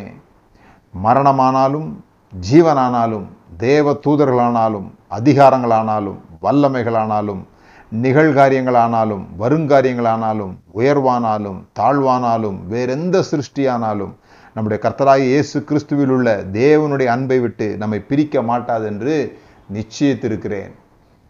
எதை விட்டு பிரிக்கக்கூடாது? தேவ தேவன் என் மேலே அன்பாக இருக்கிறாரா இல்லையா? இப்படி வறுமை வந்துருச்சே மரணம் வந்துருச்சே ஜீ தேவதூதர்கள் இதை எனக்கு சொப்பனத்தில் வந்துட்டாங்க. அல்லது நிகழ்காரியங்கள் வருங்காரியங்கள் எதுவுமே ஒரு விஷயத்தில் நம்மளை வந்து சந்தேகத்துக்கு இடமாகவோ அதை விட்டு பிரிக்கிறதாகவோ இருக்கக்கூடாது. அது தேவனுடைய அன்பு. தேவன் நம்ம மேல் அன்பாக இருக்கிறார். அந்த விஷயத்தில் நீங்கள் உறுதியாக இருக்கிற வரைக்கும் நீங்கள் இந்த பராமரிப்பின் கீழே இந்த கனி கொடுக்கிற வாழ்வில் நீங்கள் இருப்பீர்கள். நாம் ஜெபம் பண்ணுவோம். பிதாவே இயேசு கிறிஸ்துவின் நாமத்தினாலே நம்முடைய சமூகத்தில் நாங்கள் ஆனந்தப்படுகிறோம். கர்த்தர் எங்கள் மேய்ப்பராக இருக்கிறீர் என்பதில் துவங்கி நாங்கள் உம்முடைய வீட்டிலே நிலைத்திருப்போம் என்கிற வரையும் ஒவ்வொரு பகுதியாக நீர் எங்களை நடத்தி வந்த அந்த அற்புதமான வழிகளுக்காக உமக்கு நன்றி செலுத்துகிறோம். இதை கேட்டு அவருடைய வாழ்வில் கர்த்தரை ருசிக்க இதை கேட்கிற ஒவ்வொருவருடைய வாழ்க்கையிலையும் அப்படி நடைபெறும்படியாக நான் செபிக்கிறேன் ஆண்டவரே. அது நிமித்தமாக அவருடைய வாழ்க்கையில் இருக்கிற எல்லா பயங்கள் பதட்டங்கள் கவலைகள் தேவையில்லாத குழப்பங்கள் இவையெல்லாம் நீங்கி நிலைத்திருக்கிற ஒரு வாழ்வு தேவனுடைய அன்பிலே பிரசன்னத்திலே மகிழ்ந்திருக்கிற ஒரு வாழ்வு உண்டாகி கனிகளால் நிரம்பி அதன் நிமித்தமாக தேவனுக்கு மகிமையை கொண்டு வருகிறவர்கள் ஒவ்வொருவருடைய வாழ்க்கையும் அமையப் போகிறதற்காக உமக்கு நன்றி செலுத்துகிறோம். இயேசுவின் நாமத்தினால் பிதாவே. ஆமன். ஆமன். நன்றி. வருகிற வாரத்தில் வேறொரு செய்தியை நம்ம பார்ப்போம். இந்த தொடர் இதோட முடிகிறது. உங்களுடைய காணிக்கைகளை நீங்கள் தொடர்ந்து அனுப்பி கொண்டிருக்கிறீங்க. நன்றி. ஒவ்வொரு வாரமும் இதை நான் உங்களுக்கு சொல்கிறேன் காணிக்கை ஏதோ நீங்கள் கட்டாயம் கொடுத்து தான் ஆகணும். கொடுத்தா தான் உங்களுக்கு ஆசீர்வாதம். அதை சொல்கிறதுக்காக நான் வரல. ஆனால் இந்த காணிக்கையினுடைய உண்மையான அர்த்தத்தை புரிந்து கொண்டு இந்த செய்தி அநேகருக்கு போய் சேர வேண்டுமானால் அதற்கு நிறைய செலவு இருக்குது. அதில் உங்கள் பங்கு இருக்க நீங்கள் விரும்புனீங்கன்னா உங்களுடைய காணிக்கைகளை நீங்கள் அனுப்புங்க. எப்பொழுதுமே எவ்வளவு அனுப்புகிறோம் என்பது முக்கியம் அல்ல நாம் பங்களிக்க விரும்புகிறோம் என்பது ரொம்ப முக்கியம். அந்த விருப்பத்தை உங்களுடைய செயலில் காட்டுகிறது தான் பொருளாதார ரீதியாக கனெக்ட் ஆகிறது. நீங்கள் ஒரு பொருளாதார ரீதியில் கனெக்ட் ஆகும்போது தான் ரொம்ப நெருக்கமான ஒரு உறவுக்குள்ளாக ஒரு கனெக்ஷனுக்குள்ளாக நீங்கள் வருவீங்க. நீங்கள் நான் போட்ட போஸ்டரை பார்த்துருக்கலாம். அன்பு இல்லாமலே கொடுக்க முடியும். கட்டாயத்தின் அடிப்படையில் பயத்தின் அடிப்படையில் ஆசையின் அடிப்படையில் திரும்ப பல மடங்காக வருன்ற அடிப்படையில் அன்பே இல்லாமல் நீங்கள் கொடுக்கலாம். கொடுக்க முடியும். ஆனால் எனக்கு ஒருத்தர் மேலே அன்பு இருக்குதுன்னு சொல்லி அவங்களுக்கு கொடுக்காம இருக்க கொடுக்காம இருந்துக்கிட்டே அவர் மேலே எனக்கு அன்பு இருக்குது அன்பு இருக்குது. அப்படி சொன்னால் அந்த அன்பு வெளிப்படவே வெளிப்படாது. ஸோ அன்பு இல்லாமல் கொடுக்க முடியும். ஆனால் கொடுக்காம அன்பை வெளிக்காட்ட முடியாது. ஆகவே நீங்கள் எங்களை நேசிக்கிறீர்கள் நாங்கள் அறிந்திருக்கிறோம். நீங்கள் எங்கள் மேலே அன்பு செலுத்துறது எங்களுக்கு தெரியும். அது பொருளாதார ரீதியாக நீங்கள் ஒத்துழைப்பு தரும்படியாக நான் கேட்கிறேன். அது மாத்திரமில்லை இந்த புஸ்தகங்கள் எல்லாம் உங்களுக்கு ஒரு இன்வெஸ்ட்மெண்ட்டாக இருக்கும். இதை செட் செட்டாக நீங்கள் வாங்கி வச்சுக்கலாம். எல்லாத்த பற்றியும் இருக்குது இதில். ஜபத்தை பற்றி இருக்குது அந்நிய பாஷை பற்றி இருக்குது கடனிலிருந்து வெளியே வர்றதை பற்றி இருக்குது செழித்திருங்கள் என்ற புஸ்தகம் பணத்தை பற்றி இருக்கிற எல்லா தவறான நம்பிக்கைகளையும் மாற்றக்கூடிய புஸ்தகம். வெற்றி வாழ்வுக்கான வெற்றியின் திறவுகோல் இருக்குது. தினந்தோறும் அறிக்கை செய்து கவிதைகளை வாசித்து மோட்டிவேஷ்னலாக இருக்கிறதுக்கு சாதிப்பதற்கான சாவிகள் என்கிற புஸ்தகம் இருக்குது. எல்லாவற்றுக்கும் மேலாக நீங்கள் தேவனுக்கு பிரியமானவர்கள் என்கிற புஸ்தகம் ஒவ்வொரு கிறிஸ்தவருடைய வீட்லையும் இருக்க வேண்டிய ஒரு புஸ்தகம். இந்த புஸ்தகங்கள்லேருந்து ரெண்டு புஸ்தகங்கள் ஆங்கிலத்தில் மொழிபெயர்த்திருக்கிறோம். ஜபத்தை பற்றிய புஸ்தகமும் வெற்றியை பற்றிய புஸ்தகமும் ஆங்கிலத்தில் மொழிபெயர்க்கப்பட்டிருக்கிறது. இதெல்லாம் நீங்கள் வாங்கி உங்கள் பிள்ளைங்களுக்கு ப்ரெசன்ட் பண்ணலாம். அல்லது உங்களுடைய சமீபத்தில் என்கிட்ட ஒருத்தர் பேசும்போது அவரோட மகனுக்கு திருமணம் முடிய போது அப்படி திருமணம் செய்யும்போது வர வர்றவங்க எல்லாருக்கும் திருமணம் வர்ற எல்லாருக்கும் உங்கள் புஸ்தகங்களை வாங்கி நான் ப்ரெசன்ட் பண்ண போகிறேன் அப்படின்னு சொன்னாங்க. ரொம்ப சந்தோஷம். அதுபோல் நாம் கூட புஸ்தகங்களை வாங்கி மற்றவர்களுக்கு கொடுக்கலாம். அது பெரிய இன்வெஸ்ட்மெண்ட்டு ஒரு நாளும் அழிந்து போகாத ஒரு மிகப்பெரிய பொக்கிஷத்தை நீங்கள் அவங்களுக்கு கொடுக்க முடியும். முதல்ல நீங்கள் வாங்கி வாசிங்க. வாசித்துட்டு பிறகு தேர்ந்தெடுங்க. இதில் எந்த புஸ்தகத்தை வாங்கி கொடுக்கலாம் அப்படின்னு சொல்லி. சப்ஸ்கிரைப் பண்ணுங்கள் சப்ஸ்கிரைப் பண்ணுறதோடு நிறுத்தாமல் அது பக்கத்தில் பெல் பட்டன் இருக்குது. அதையும் கிளிக் பண்ணி வைங்க. நிறைய பேருக்கு ஷேர் பண்ணுங்கள் எல்லா விதத்துலேயும் ஷேர் பண்ணுங்கள் இந்த செய்தியே உடனடியாக யூடியூப்பில் இருக்கும் ஃபேஸ்புக்கில் இருக்கும் அதை வந்து நீங்கள் நம்முடைய பேஜை லைக் பண்ணி அதை நீங்கள் மற்றவர்களுக்கு ஷேர் பண்ணும்படியாக கேட்டுக்கொள்கிறேன். தொடர்ந்து உங்கள் ஒத்துழைப்புக்கு நன்றி. சந்திப்போம். கர்த்தர் உங்களை ஆசீர்வதிக்கிறேன்